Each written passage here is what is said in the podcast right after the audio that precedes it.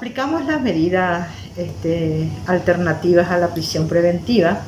son medidas que también fueron requeridas en su oportunidad por el Ministerio Público y entre ellas este, tenemos las, de, las usuales, cual es la de no modificar su domicilio, no modificar eh, el medio de comunicación con el que tenemos eh, asignado en autos.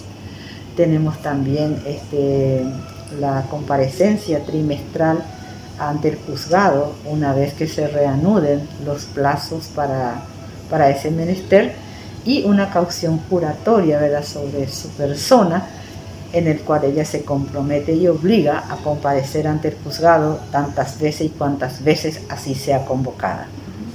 Respecto a los demás médicos, doctora, ¿cuál es su situación? La situación de los mismos, además de tener las mismas medidas cautelares también, eh, ellos están en este momento, el Ministerio Público cuenta con nuevo plazo eh, otorgado por la Cámara de Apelaciones a los efectos de proseguir la investigación.